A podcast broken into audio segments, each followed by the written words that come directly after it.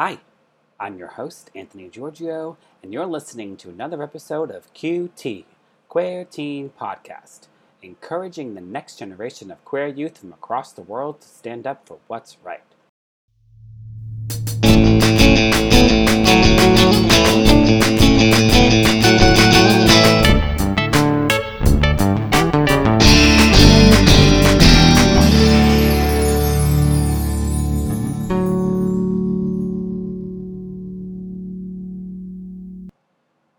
Super excited about this week's episode.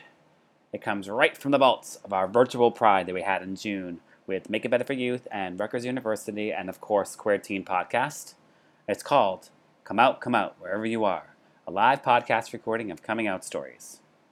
On our panel, we featured Brendan Creevy, Tigra Thundercat, and Jose Richard Aviles. Please enjoy. Hi, everyone. Uh, my name is Anthony Giorgio from Queer Teen Podcast. I'm Kate Oakson. I'm from Make It Better for Youth. And welcome to our first live event for Pride 2020 Emerging, Surviving, Celebrating. Uh, for our first one, it's called Come Out, Come Out, Wherever You Are. Yay! Um, just so everybody knows, this is also being recorded live. So uh, you can see it later if you are unable to see it now. Um, welcome, welcome. Before we begin anything, I wanted to introduce Karen Roy A. She is our ASL interpreter. There she is. Um, and I want to talk a little bit about uh, Juneteenth really quick before we do anything and move on. I just want to read a little bit of what it is so we all understand that uh, it is a holiday celebrated on 19th of June to commemorate commemorate the emancipation of enslaved people in the US. The holiday was first celebrated in Texas, where on that date in 1865, in the aftermath of the Civil War, slaves were declared free under the terms of the 1862 Emancipation. However, Texas uh, did not free their slaves for an additional two and a half years um, during that time. And then they finally were like, oh, yeah, you are free. Um, so I just wanted to pay homage to that. That is what's happening today. There's a lot happening in the world right now, and um, we want to show as much respect as we possibly can. I know we're all on social media, we're following the news, we're doing our work, um, and it's just starting. So yeah, but this is part of the work too, and we want to hear from our fabulous guests that we have on um, to talk about their journey and tell their stories of who they are, where they're from and how they came out because coming out we all know is very different for a lot of people. You have you can you can do it in many many ways and in many many phases in your life and in many many stages in your life. So i like for our guests to introduce themselves. So that's all they're going to do right now and then we'll get into the conversations of um, how it all happened for them so the first person I want to introduce is Brendan Creevy. Hello. Hi, I'm Brendan Creevy from Marlboro, New Jersey. I'm a licensed hairstylist and makeup artist, if you couldn't tell. I identify as agender and heterosexual. Um, my pronouns, I don't really care. You can use whatever pronouns make you feel most comfortable. He, they, she, doesn't really make a difference to me as long as it's done in respect, um, respectful tone, and not like a degrading sense, like oh she. You know what I'm trying to say by that. Um, so yeah, that's me.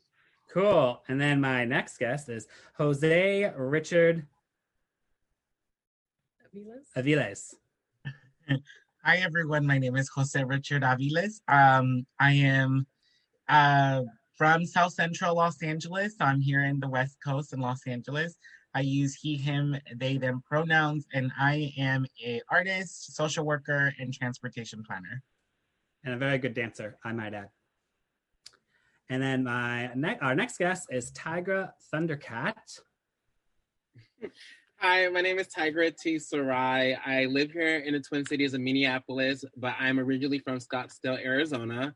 My pronouns are they, them, pickle.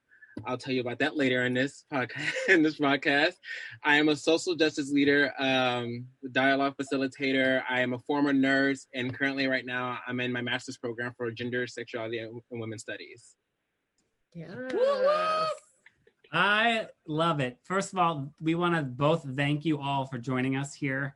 Um, we, this means a lot to a lot of people um, that are both follow our networks, Make It Better for Youth and Queer Teen Podcast. And I know all of the work that you guys do or the organizations that you're a part of. Um, it really says a lot about you for showing up and taking the time out of this um, crazy time that we're all going to and experiencing a lot of social justice movements that are happening right now uh, for Black lives, Black trans lives, um, and the killing of Black people. Uh, there's like a, a lot of labor into share that I recognize in sharing a story, and I'm really grateful for you being here. Primarily, I work with high school age kids, and I'm really hopeful that these stories and the recording will be able to be shared in educational environments. And um, I'm looking forward to to you know opening that window to a world beyond exactly where we are in this moment um, with your shared stories this evening. So thank you. So I'll start by sharing how I came out of the closet um, really quick. I was 16 years old and I told my mother on her bed that I was bisexual. And being my mother, and I love her to death, she told me to pick one. And I said, I don't have to pick one. I can do whatever I want. Um, this was in 1998. So I came out, and most of my friends told me, uh huh, sure. okay, we know. And then I quickly, I was very lucky because I have a few gay people in my family. And so they had paved the way for me to experience this. And then my once I came out, my brother came out, and then my best friend Jason came out, and my friend Melissa came out. So we all came out literally like weeks apart. Um, it was actually pretty cool. And then the girl I was dating, I switched and went to Todd, uh, my first boyfriend. Uh, we were doing the sound of music. He was Rolf. And um, she didn't like that very much, but doesn't matter. I did and so I had a pretty cool. I had a cool experience. I don't. I don't even think I, I was fortunate to bring my boyfriend to the prom in 2000, um, and I was nervous as heck, but I still did it, and I had a pretty supportive group of friends. So I would like to see. No one was gonna do anything to me or around. You know, they might have said stuff, but I don't. I don't know. I was oblivious. So uh, I was just having sex with boys, so I did not care. Um, and that's the truth. So that was like, and I was in the theater and I took dance and I went to an art school. So like it was all kind of designed in a way for me. And I'm from Massachusetts. It's a pretty blue state. And we passed a lot of firsts for a lot of things. So it wasn't, and I dated when I, I dated my first boy, my first long-term boyfriend was into politics. He went to UMass Amherst and he literally checked all the boxes. Um, so it was, it was pretty fantastic and that's just a little bit about um, my experience and i know it's different for everybody um, of course, I've been called faggot, I've been spit at, I've been all those things, but um, and I'm still afraid to hold my husband's hand in certain places. But that's the the world we've created. Doesn't necessarily make us feel comfortable doing that sometimes. So, but that's just my story, and I'm sticking to it. So that's a little story, but you guys are here to really tell your stories as well, and I want to hear some of them. So let's see. Let me pull into my hat. Boom, Brendan, you go first. Oh, okay. Literally, I was about to close my uh, literally, I'll just ask you a question so you can kind of um, go off of that. This goes for okay, everybody. Sure. And uh, what way did you come out? How and when? So the interesting thing that I'm bringing to the table is that I have never really had an official coming out in like an official capacity where I've just sat with my parents both together and told them how I identified um, because I look pretty much like a guy, like a boy. I've never done any transitioning um, to try and fit into another physical box. And so I'm very feminine expressing as well. So all of my life, people just was like, oh, he's gay, right? So I've had the sort of luxury of people knowing that I'm queer, but not knowing how I actually identify um, especially when it came to me going to high school and really understanding, oh, there's more than just two genders, and that's where I really fit into um, everything. Um, I consider my coming out is me having personal discussions with everyone that I come in contact to that I know I'm going to be spending r- relatively long amounts of time with, um, because I want them to know how this um, plays into my life and that it's it's who I am basically. Um, I did come out technically to both my parents, but their response were different. And my mother's a little bit more easygoing to things than my dad. How stereotypical is that? Um, hold on just a second. Are we good? Are you able to still hear me and see me? Yep. I'm having terrible Wi-Fi connection. I'm sorry. Mhm. Okay, good. You can hear you. Um, really good. so I did tell my mom first. I did tell my mother first, and she was like, "Oh, okay." My dad uh, doesn't budge from where he stands in his head too far. Um, he's not an ang- it it wasn't when I told him. It wasn't an angry response. It was more just like a neglect to really fully comprehend what I was trying to tell him and a fear of him not wanting to go outside of the realm of his traditional thinking. That's mm-hmm. a strong word, not traditional, just the way he's been mm-hmm. thinking. Literally, I was out at Asbury Park Boardwalk with my friend Michael, and he was like, So tell me about this whole non binary gender thing. And I was like, So, and I started engaging in the conversation. And then at the point where I started to explain how I identified, he was like, No, no, I'm good. It, like a seemingly comedic tone, but it just felt a little off-putting. But as, as I said before, earlier, I have the luxury of being able to be perceived as queer right off the bat, but not the luxury of having people understand how exactly I identify. Even when I'm wearing makeup and I have my hair done, we have people in media who are men who wear makeup, like James Charles and Jeffree Star and who, what have you. So it, it just further emphasized, like, oh, you can be a gay man and wear makeup, which is totally cool. Live your own best life. Live your best life. Be gay and wear makeup. That's awesome. But that's not how I am. So, Yeah. No, it's an interesting, like you said, with your friend, joking, joking about that. But it's there's such a fine line, right? Like this is what's going on right now in the world, and this is like if you make jokes about it, we all get accustomed to joking about it, and then we normalize the fact that you're trying to be yourself and you can't be because someone made a joke about it, Yeah. and they're your friend. Not that we're being malicious, but It wasn't my friend, it was my dad. Oh, your dad. Sorry, so My, my friend, I have been very lucky to have a very fa- fantastic friend support group um, who have been able to fully understand me since day one. Mhm. Have I come in contact with people who have made fun of me and have bullied me? Of course, that's unfortunately kind of part of the game. For Yeah. a lot of people, it's a lot worse, and I who have it a lot worse. That my heart goes out, and I want to find ways that I can support and help people. Um, I've been made fun of for being non-binary. I've had the whole helicopter uh, joke been made before in my presence. It's not fun. yeah. Um, But the fact yeah, that you did, I li- the fact that you told your dad, support. the fact that you had that conversation with dad, that's pretty cool because a lot of people. He forgets a lot though. He forgets it a lot. He's like, "Wait, you're not a guy?" I'm like, It's okay. "We've had this conversation." Whatever. Know. All right, I'm gonna I'm gonna move on to Tigra. Uh, which time do you want? Because I've technically. Well, that's it, so it's Such a great question. that is, I knew I've something told me you were gonna tell me that. That's why I prefaced it how and when and where.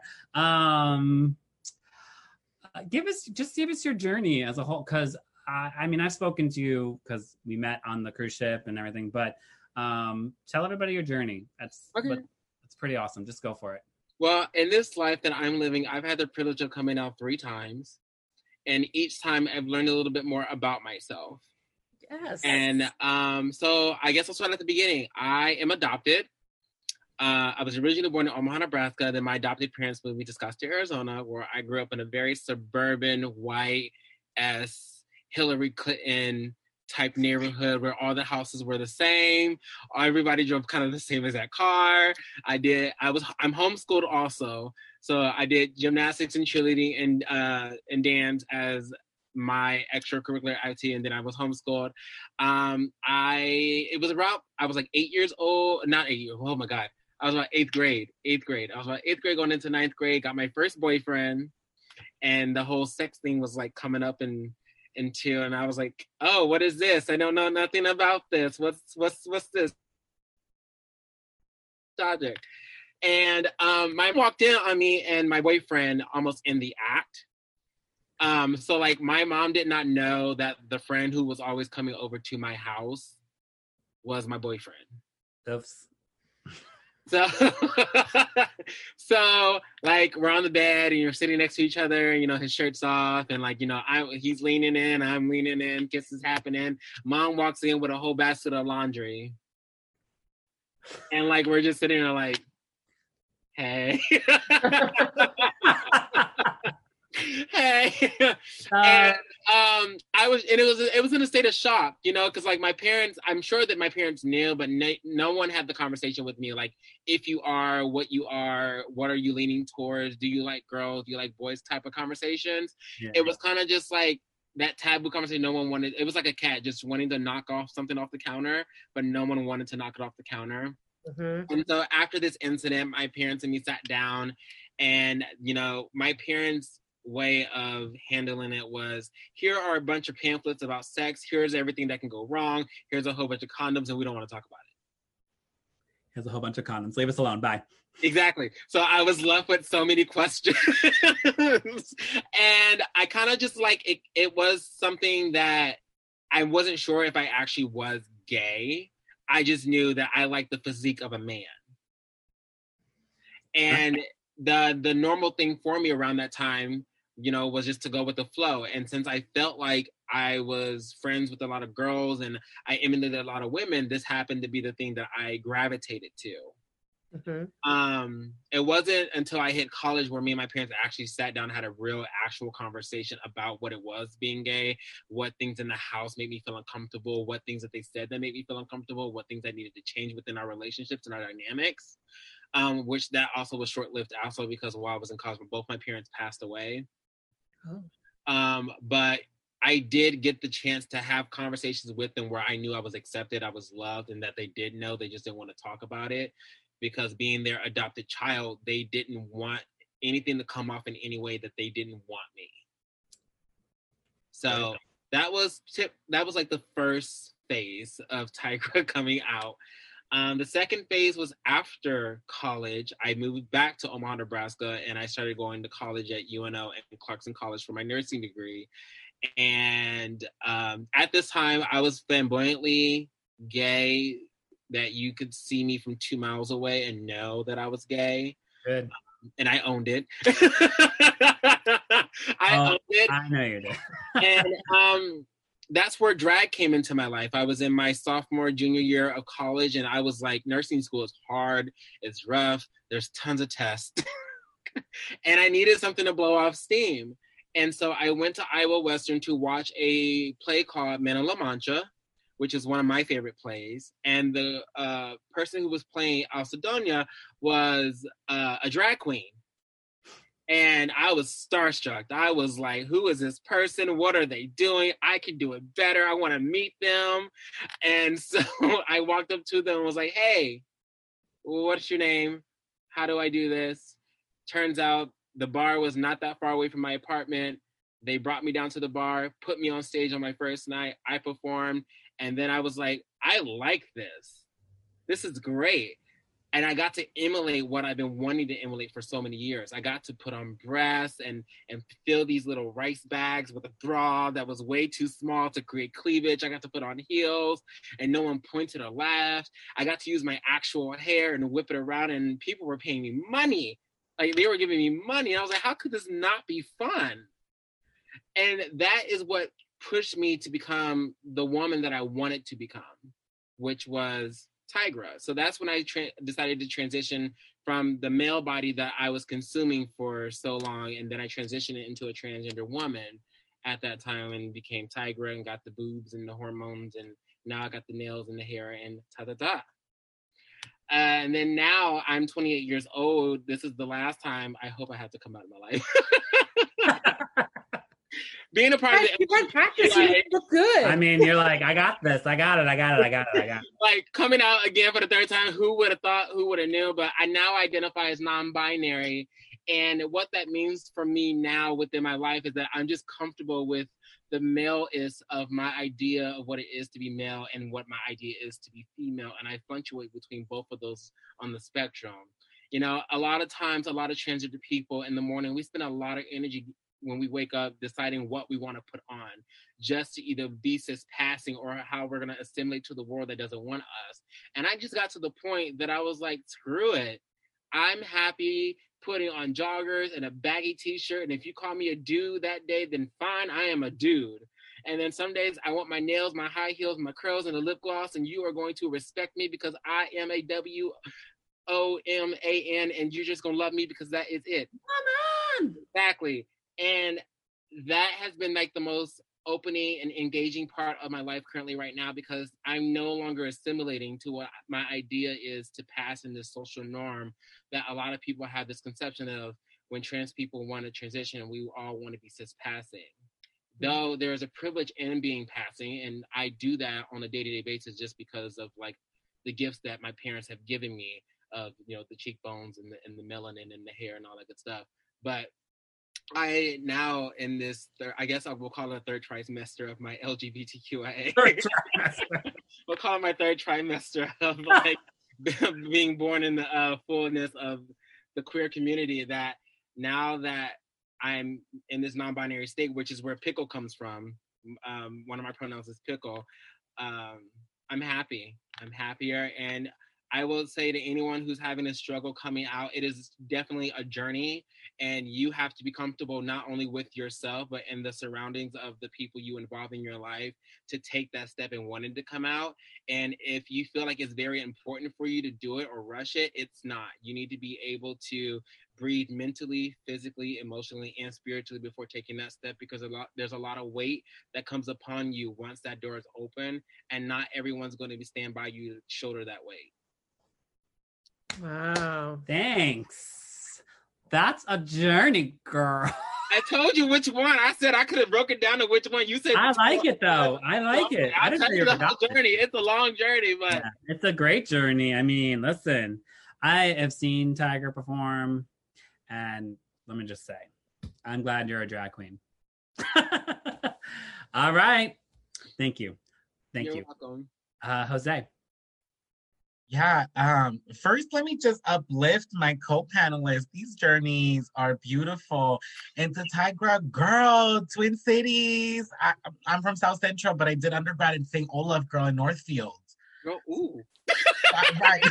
I don't know what any that means. That's- I believe you. that's a, that's a conversation. I mean, let's just say that I come from like a city, like the second largest city in the country, to a town of fifteen like thousand people, and like a third of those people are students. so it was it was a, an interesting journey. But I will say that for me, very much like Tiger, right? Like I was, I laughed when you were like, "Which one?" Because I was like, "Bitch, me too."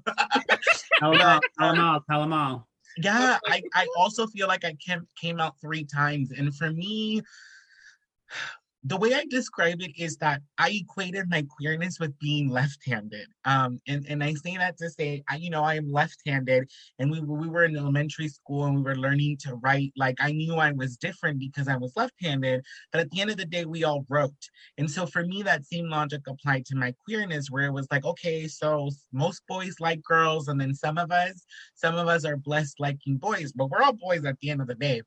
And you know, truly, I didn't know that such a simple logic, right? Such was too much for for for this world. Um, so the first time I really came out and I called this sort of sing, right? It was I was able to articulate my queerness was in the third grade when I asked someone to be my Valentine. And then, you know, homophobia came on top of me and everything that it was. And I was like, oh my God, okay, maybe there's nothing, something wrong with me. Um, the second time I came out was when I was in ninth grade, a long time ago. But that was the first time I went to my first Pride um, here in LA, and I was I, I was taken um, taken to Pride by my friend and her two dads, um, and we went, and it was amazing. And you know, I, it was hilarious. Somebody once gave me like a paddle, and I got to like spank somebody, and I was like, "What is this? What is this?" yeah. as, as like a 14 year old, you know what I mean? And Oh, then man. You know and then so i call that dance right? It was a way when i was able to finally move within my sexuality. Um, and then the last time i came out i call that smile and it's sort of like this coming out that i came out to the most important person in my life which is my mother.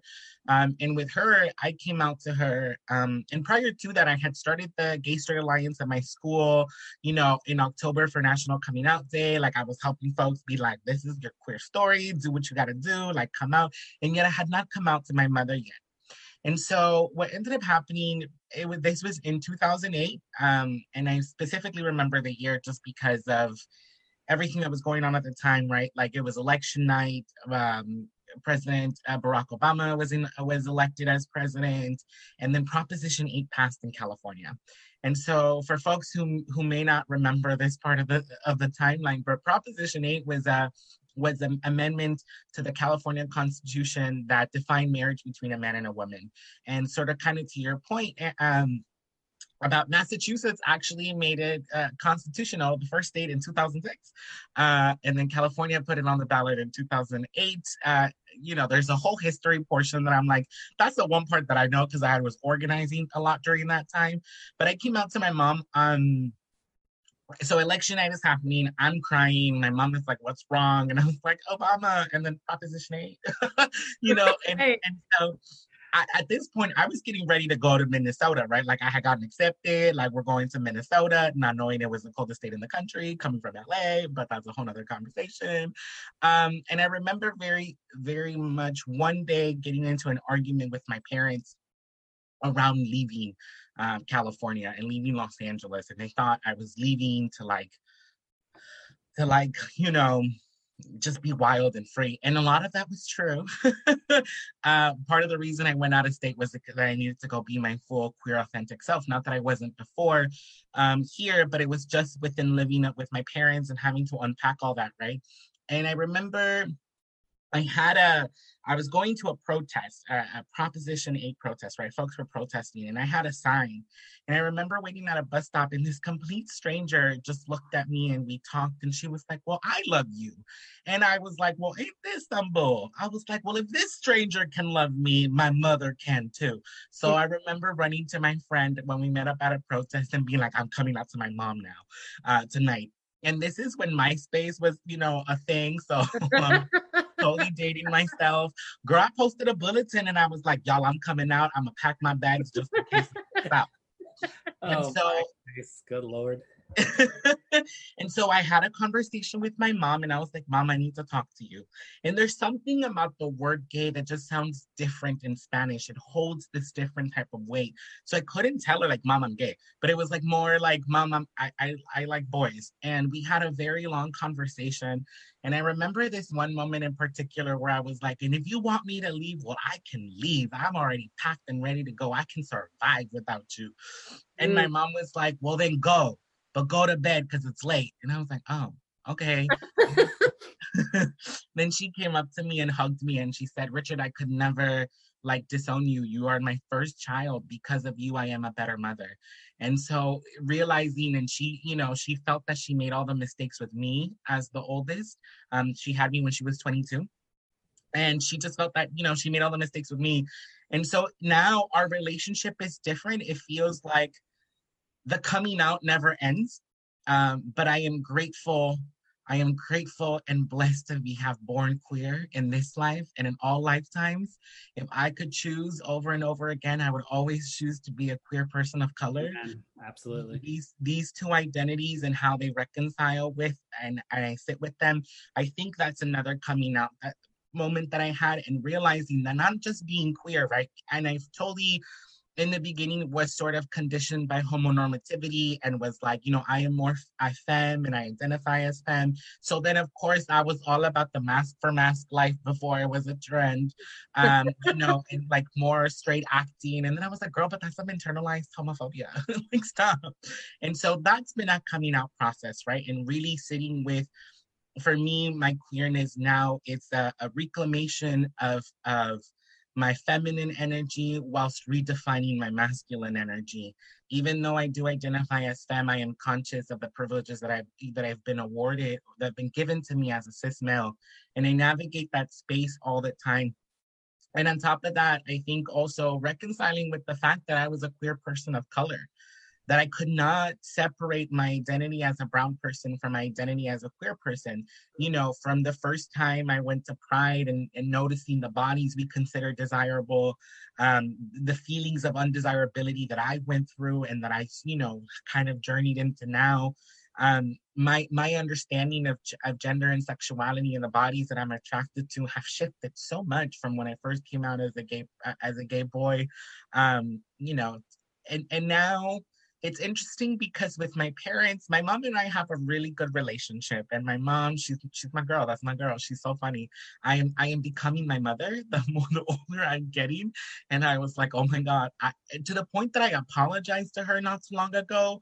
Um, in Spanish, we have a saying is that says con el Jesús en la boca, which translates with like with Jesus in your mouth, basically with the name of Jesus in your mouth. And, and just it's it's a it's a feeling of worry. And now that I, my sister, my younger sister, is a mom, and I'm I'm I'm a I'm a titi, which is my gender neutral form. Yeah, yeah, or tío. Um, I understand that now, and so I apologized to my mom, and I was like, "Girl, I'm so sorry for all the times I never answered the phone and I was out and about." and so we have that relationship, and with my father, it's interesting. Three years ago, I would have said, nah, man, I don't need my father's validation. And I still don't need it. But I don't think if I ever, I'm never going to get married and I would never invite my father to my wedding. But now I consider it. And the only reason I say that is that because now that I'm, I'm older and also coming from uh, immigrant parents, now citizens, but being first generation, they look to me as the oldest, as like the one who is carrying the family legacy, who is mm. ensuring that you know my siblings are, are, are whatever you know gonna be okay. And my my parents are getting older now, um, and especially as COVID kind of developed, unfolded, um, my father has come to realize that I'm the oldest. I'm the one who went to school, like all the accomplishments that he wanted for me, like I did them and I surpassed his expectations. So now he has to deal with all of my queer shit. You know, like what I mean? Like this is this is the one. So when you want to retire, I'm the one that's working. So this is it. Exactly. exactly. So you're like, um, right yeah. and so and so even then I, i'm also very grateful for my nephew my nephew has changed the dynamic in my family so much um, and i am completely honored to be um, my nephew's titi and to be like i'm so glad that you met me now and not five years ago like i'm so glad that we're having this relationship so um, you know the coming out process it's it's never ending um, but i always choose to be unapologetically me yeah thank you Gosh, you guys. All right. That's the end. Just kidding. Um, that's a really these stories are so powerful and for so many different layers of things and everything. Um, uh, you are going to tell your story now. Okay. All right. Uh... One more story. uh, but before we do, I do want to do bring up one point, and that, and that's what Jose said is that you always coming out the rest of your life. I mean, that yeah. just know that, like, I don't think it that'll never stop what what I think is really kind of fascinating is that um, when Tigra was talking about that dialogue with your parents before, and um, you know, and there was like how we address each other and how we negotiate and navigate these things. Like that's a kind of honesty that um, we don't always get to in our first families, and and I'm I'm always kind of taken with how much negotiation happens with like what parts of you come out at each of those times. Like, yeah. you know, I'm I'm I think what I was thinking through a lot of that is I'm laughing with you like which time? Because you you move to a new city or you start a new job or there are these new people like oh my god I mean I have a son. That's one part of this. And coming out to like the moms on the playground is like an entirely different thing than than like the the part of me that does it in the classroom or or something like that. Yeah i mean you you get a new job you do whatever i mean you're doing your entire life i mean a Tigra i think you're going to school so you're going to get a job after that whatever that you know that eh, just uh and to have these dialogues with our parents um i know it's hard. I mean brendan you did it with your dad. I know it's hard but it actually makes so much space for you to just be your authentic self in this world even if it's hard. Um, it really the outcome is so much better than and then driving yourself mad with um you know living um trying not to be completely out or, or whatever it is for you so i think it's a powerful thing i think people need to hear these stories more often i think um that's why we're doing it so what's your story I mean, I, I grew up in a very rural place in Northwest New Jersey. You know, not a lot of people, smaller than St. Olaf, like Oh, New Jersey. New Jersey. Jazz? Uh, and it, like a farm farm country, right? Like there, the town itself that we were adjacent to had um, some factories that were closing down, um, but around me were a lot of farms, um, corn, soy, things like that, and um, you know there weren't you know at my age at that time and this is the early 90s late 80s and early 90s um, when i started having these conversations um, with friends or or you know towing around it it was like you didn't see anybody that was i mean then it was gay you know that was homosexual um, because they all left. Like i mean let me tell you we all left right? Like we got out. Um, but coming you know and and this is not the coming out part but like you know a decade later I would go home to see my family and I would look around a little more closely and go, oh wait, Jean and Marianne, they've they live together. Wait a second. They lived down the street from me for 45 years. And, and and so it was like dawning on me because people weren't out in a way that I experienced when I was in college and and that. So coming out for me though was like freshman year of high school saying something to my mom and the the white tears, you know, the what did I do? Come on, now, Right? because it's a, it's a it's a particular brand of crying right? There's like a there's a character that was part of it. There's a whole book written on it so. And i and i remember feeling like incredibly exasperate exasperated and and then what did i do? Right? Like what did i do? And it wasn't even like loud. It was like i'm not going to tell your father. Like she was going to hold this great secret for me. Um and i was like well it's not going to be a secret for much longer. And um and and and then i got angry and i remember thinking like what what does this have to do with you? And it was like the first time it started crystallizing for me this kind of power dynamic that happens when you when you come out. Like people take it take that moment away from you by making it about them. And and i'm never really certain how to how to navigate that. Um so like i was you know sort of out like what you know you played softball you're an i'm an art kid like whatever you're the weird one so we can just throw you sleep with girls on top of that too right like it was all it was all part of that and then i went off to college and it was like okay I was not there 12 hours and I found myself the first queer union meeting and I was like we are going to be part of this and and we did that for a bunch of years. Um and then I graduated college and I lived alone. And and I think that was the like I didn't not I didn't go back in but it just like that part of me stopped for a while. And I met another artist and who was a man and we got married and he and I had a kid and then we later divorced and i've now been with my partner for 12 or 13 years. Um, but what's funny is people are like you came out a second time. And i was like no I, I never went back in. There was like this whole set of assumptions around who i was based on who i was with. And there was never the question. And i and i have a really hard time. I haven't had these conversations a lot in recent years but i feel like these are the same conversations that people who are um, who are femme end up having. Like their queerness gets erased because it fits a particular um, you know framework patriarchal framework or, or or these kinds of things. And i and i realize how much power culture has to make you seem in or out right? Yep. Yep, Um, yep, yep. and so you know now i'm like i've been working for 20 you know in the same school for about two, almost 20 years and i'm like whatever. And i just am exactly who i am and i get to hang out with queer kids at school and we we do fun things and and you know i started an organization because i was like well there's got to be more than six of us so we got to do this.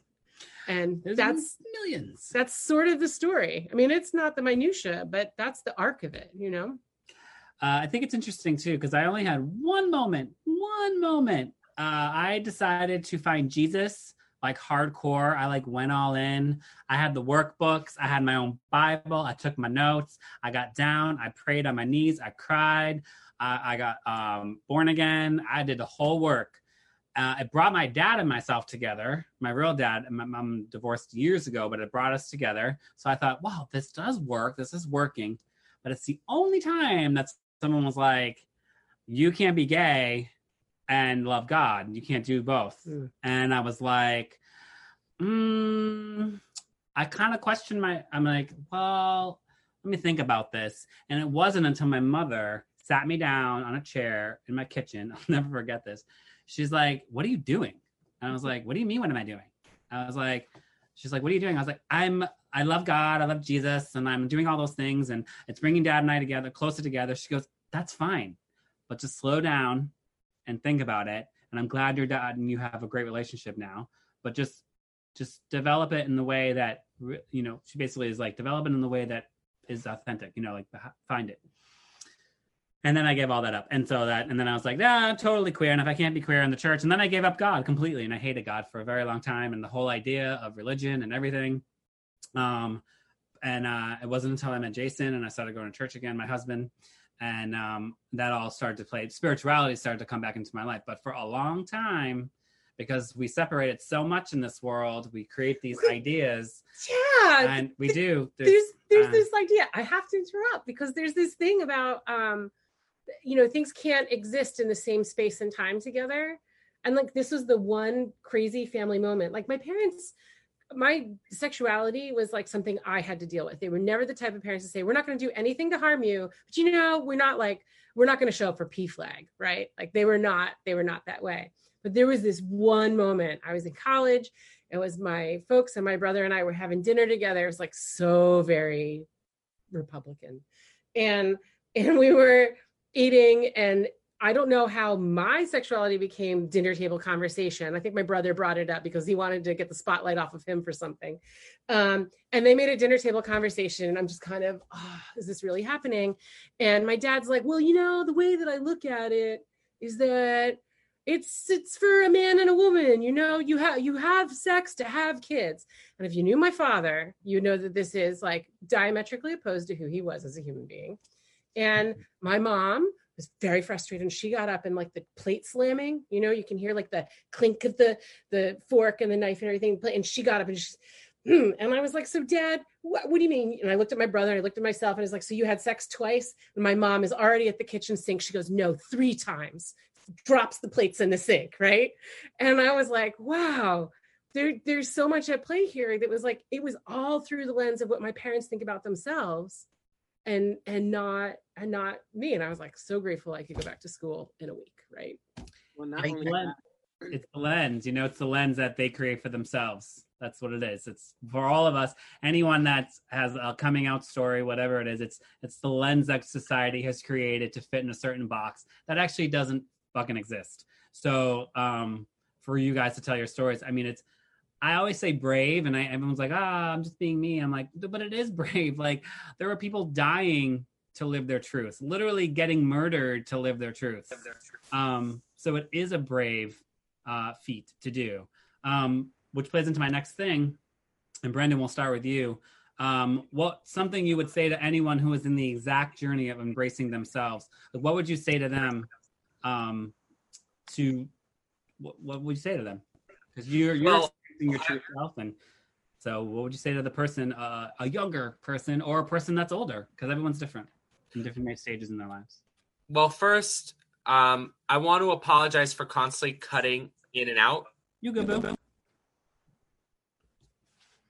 am i good you're yeah. good yeah you're good okay because I have to apologize. My Wi Fi is so sucky right now. I've been cutting in and out. I don't want it to seem like I'm cutting off anyone.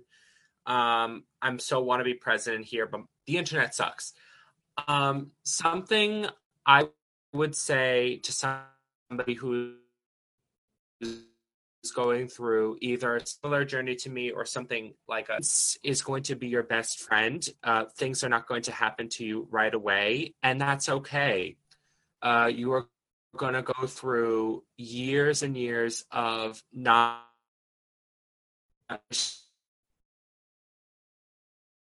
Oh dear. Oh dear, you're cutting out. Hold that thought. You're cutting out, Brendan. okay. Who you are. who you are. Uh, but let's let's we'll, hold pa- up. we'll hold on you and we'll go to Jose. Yeah, I think uh, where you fit in the Hey, Brendan. Oh, yeah, I just moved. There you go. Cool. All right. oh, it's not gonna let me. Anyway, go ahead. That's okay. Go ahead, Jose. Um I would also say very much this kind of world, and that's okay.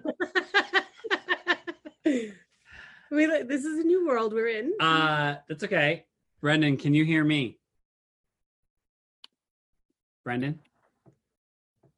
You guys, I just did a um a, a live reading of a show. Well, never mind. I'm not going to explain this. I did a live reading of a show called "Do You Read Me," and it was all this kind of moment. It was very fun. It just reminded me of that because I do theater stuff with my kids. Jose, go ahead. Brendan will come back. um I was going to say very much kind of I think continuing to the point that Brendan was bringing up, right? That this journey is yours and yours alone. You get to define it. You get to to to to fashion it with glitter, with with with sequins or or none of the above. Um, and that it's precious. Um, and I think having a support group around you and finding you know, we talk a lot about, especially in in in, in the queer community, about the power of the chosen family, um, and and that that's super powerful and that's super important. I'm coming to realize for me myself as well that I I am blessed that I came out at such a young age because you know, like you mentioned, there's some folks who don't come out until much later. And so in some ways you know i feel like a young person i'm 29 um and i came out in the third grade. So then i was like yo but in queer years i feel like i'm becoming an elder. Like i've been living my truth for a long time. Tigra was like me too you know? And but it feels like i'm becoming like this queer elder. And it's also just the fact that i became a titi that just changed my life. Like especially as a first generation i now have a little second generation baby in front of me and i'm like oh. Nice. Um, yeah, yeah.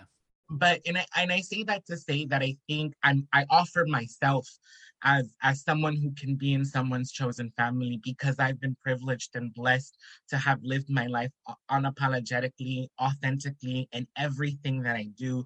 I show up as a queer artist, I show up as a queer urban planner, a queer social worker.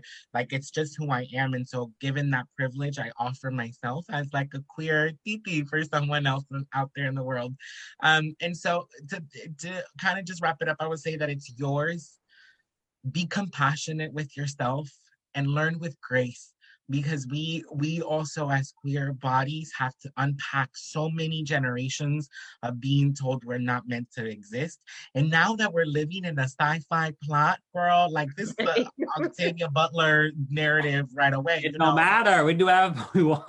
listen, I legit have been like really be, been in awe of, of, of queer bodies and how we embody our our self, our sexuality, our mannerisms, the ways in which like things that are not meant to be together literally coalesce themselves in one body. And I'm like, yo, now that we're living the sci-fi plot, I'm just gonna be real. Like I got magical powers. What's up?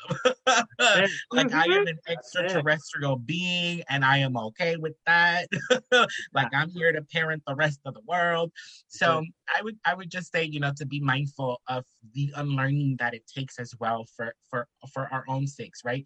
Like this idea of uh, we're always coming out is because we're always unlearning even how the things that we have to work through, right? Like I had to unlearn the transphobia that I was raised with, right? At a very young age.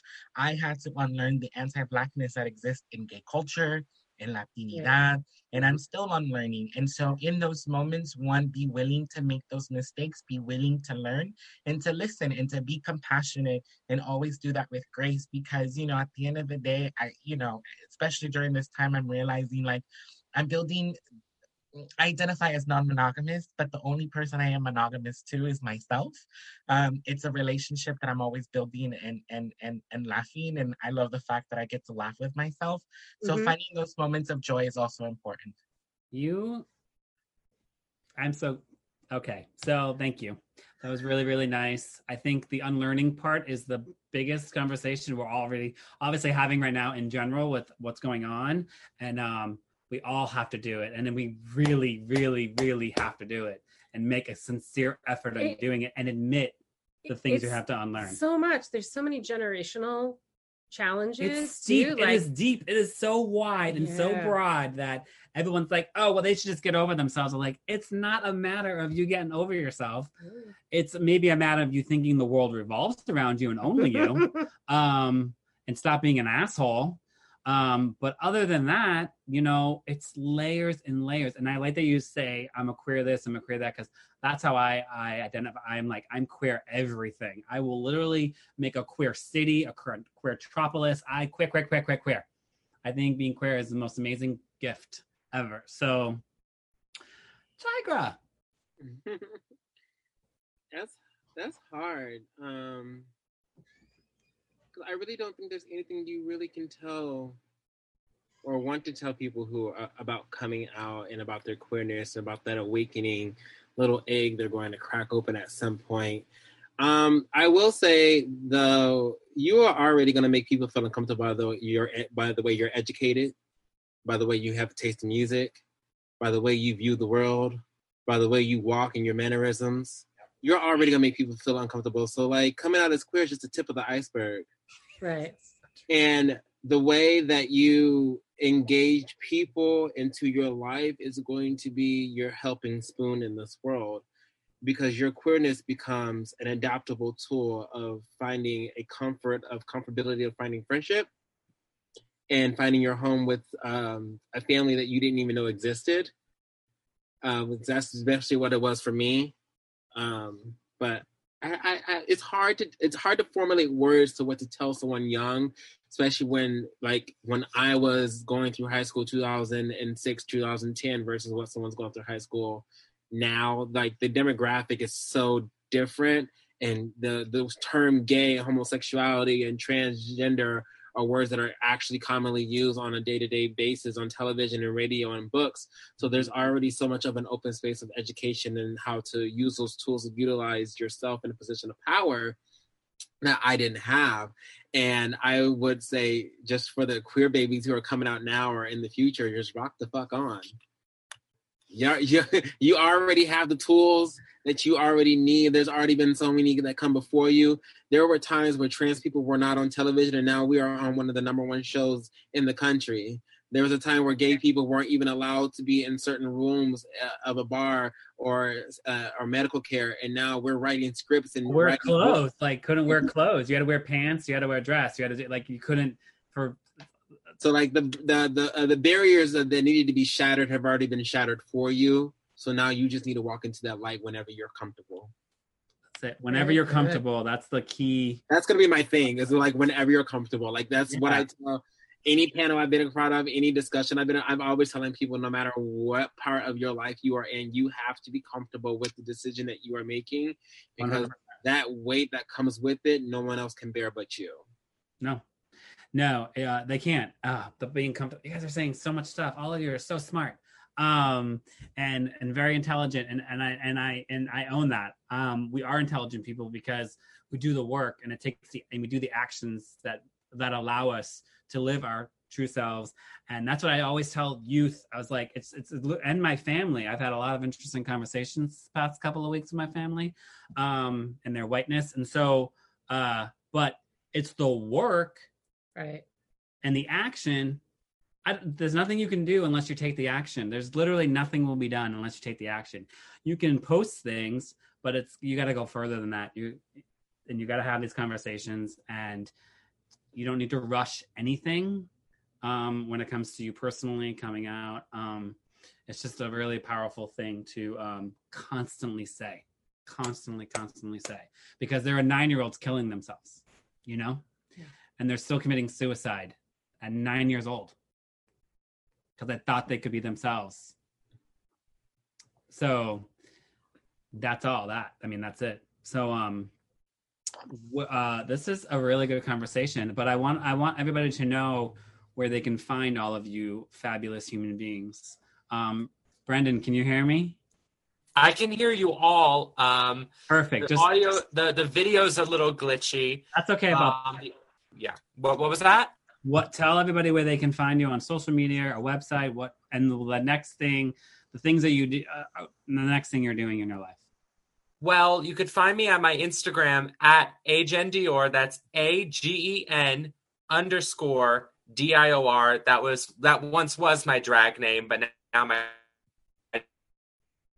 name is please. Oh no. 10 movie points to anyone who could guess the reference. Um, I'll be posting occasionally. I don't really keep up, so I don't even have the inspiration for that anymore. I am waiting to hear back from my place of employment to hopefully start back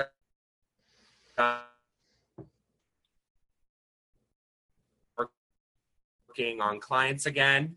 Uh, in West Long Branch. Uh, come, we'll get your hair done, get your makeup done. We'll make you look glam. Um, that's all I have to say in terms of self promotion. But I want to say to Jose and Tigra that you two are such beautiful individuals and such beautiful people.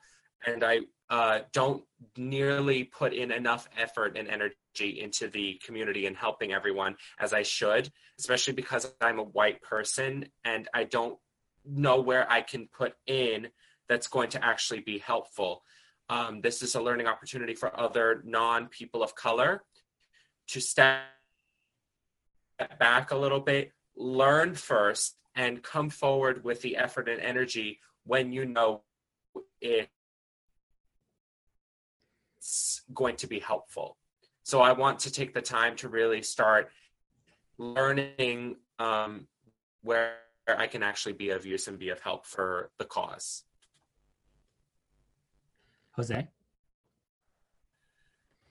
Yeah, um, you can find me on Instagram at Soy Nalgona, S O Y N A L G O N A. And I laugh because Soy Nalgona in Spanish or in English means like, I got a big booty. But you do got a big booty. You do that. You shake that booty on there. I'll say it. I don't care.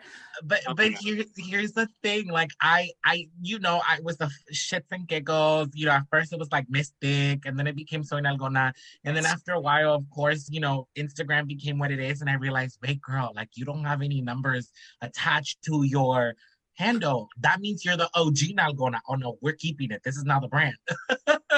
Um and, and that's what it that's what i do. Mostly right now um I think the thing that I become starting to get a little bit known for was uh, um, it's something called Monday de Movimientos, uh, and basically it was just, it's a practice of every Monday starting it off with the thing that brings me the most joy, which is dance. Uh, and then when quarantine happened, I was like, I am committing to posting a video every day. And after eight weeks, I was like, oh no, I'm tired. I can't do this anymore. I'm gonna go back to once a week. Lord, I know. Um, but right now, interestingly enough, I I am doing you know to, to Brendan's point as well. Like the unlearning is is everyone's job, right? There's so much work that needs to happen, especially for me in interrogating what it means to be a first generation Latino in this country and understanding all of those nuances. Um, and so for me, I've always been an organizer, and I was like, well, let me know to let me go do what I know how to do, which is organize. So randomly enough, I hosted a call on radicalizing urban planning, the profession that I'm a part of. Our profession is rooted in systemic racism, like many professions are. Professionalism is like, you know, a concept of whiteness, and then I'm like, oh, whatever. Um, and so next week, I'm excited to host a call called Radicalizing Social Work, um, especially right now as the conversation is around divesting from police and putting more social workers out on the field.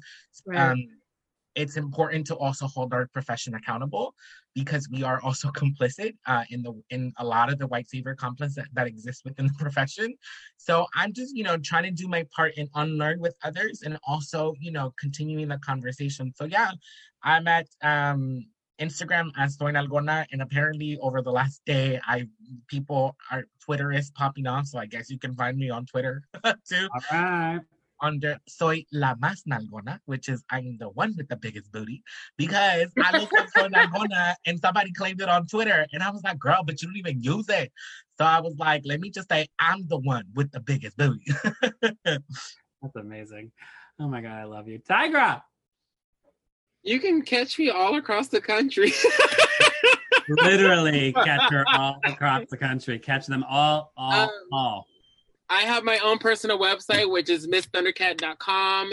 Um, I write blogs on there. Uh, once a month, I put a blog up. Uh, there's my merchandise on there as well. My calendar is on there as well.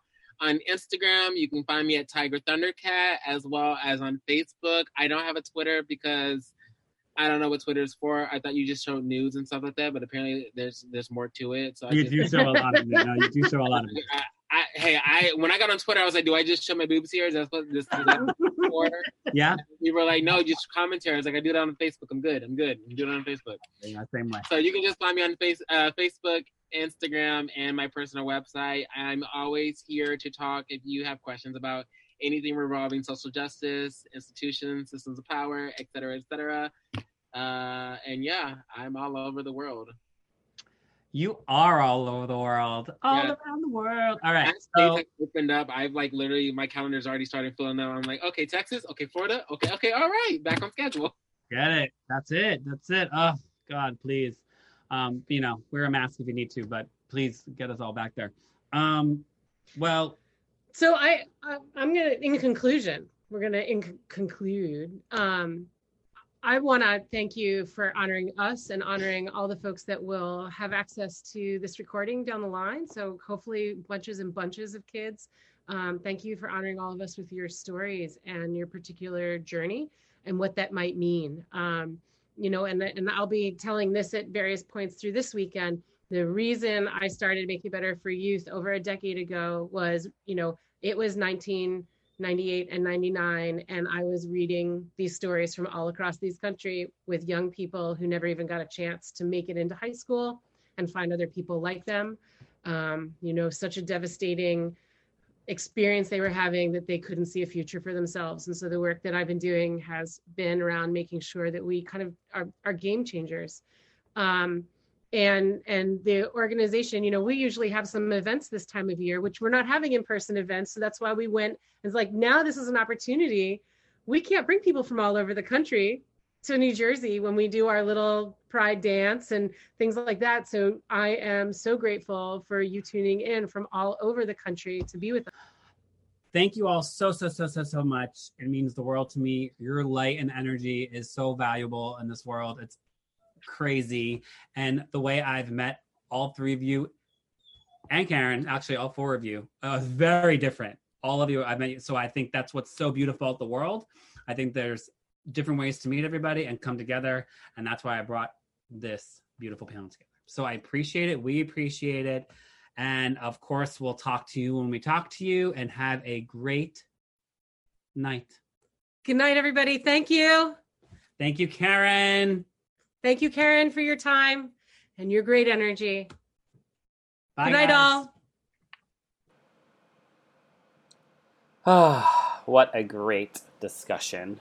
Once again, please listen back if you want to follow all those people on social media, their websites, and all that they're doing, and keep up with them because they are amazing human beings. Thank you for tuning in. This is one of a couple that I have coming up in the next couple of weeks before I launch my fourth season Queer Artist. Original works done by queer youth from across the country. It's very exciting. My list is growing. It's going to be an exciting, exciting season. Of course, I do 10 episodes. And of course, none of this is possible without your listenership. And of course, if you want to become a Patreon, a Patreon, a Patreon, a patron of Queer Teen Podcast, please um, go to uh, patreon.com forward slash Teen Podcast and uh, give what you can per month subscription to the podcast. It makes it possible for me to make these recordings, to fly around the world, to do all the things I need to do, to have a website, and it would be much appreciated. Shout outs to my on air sponsors, Jose De La Cuesta and Michael uh, J. Gabrowskis.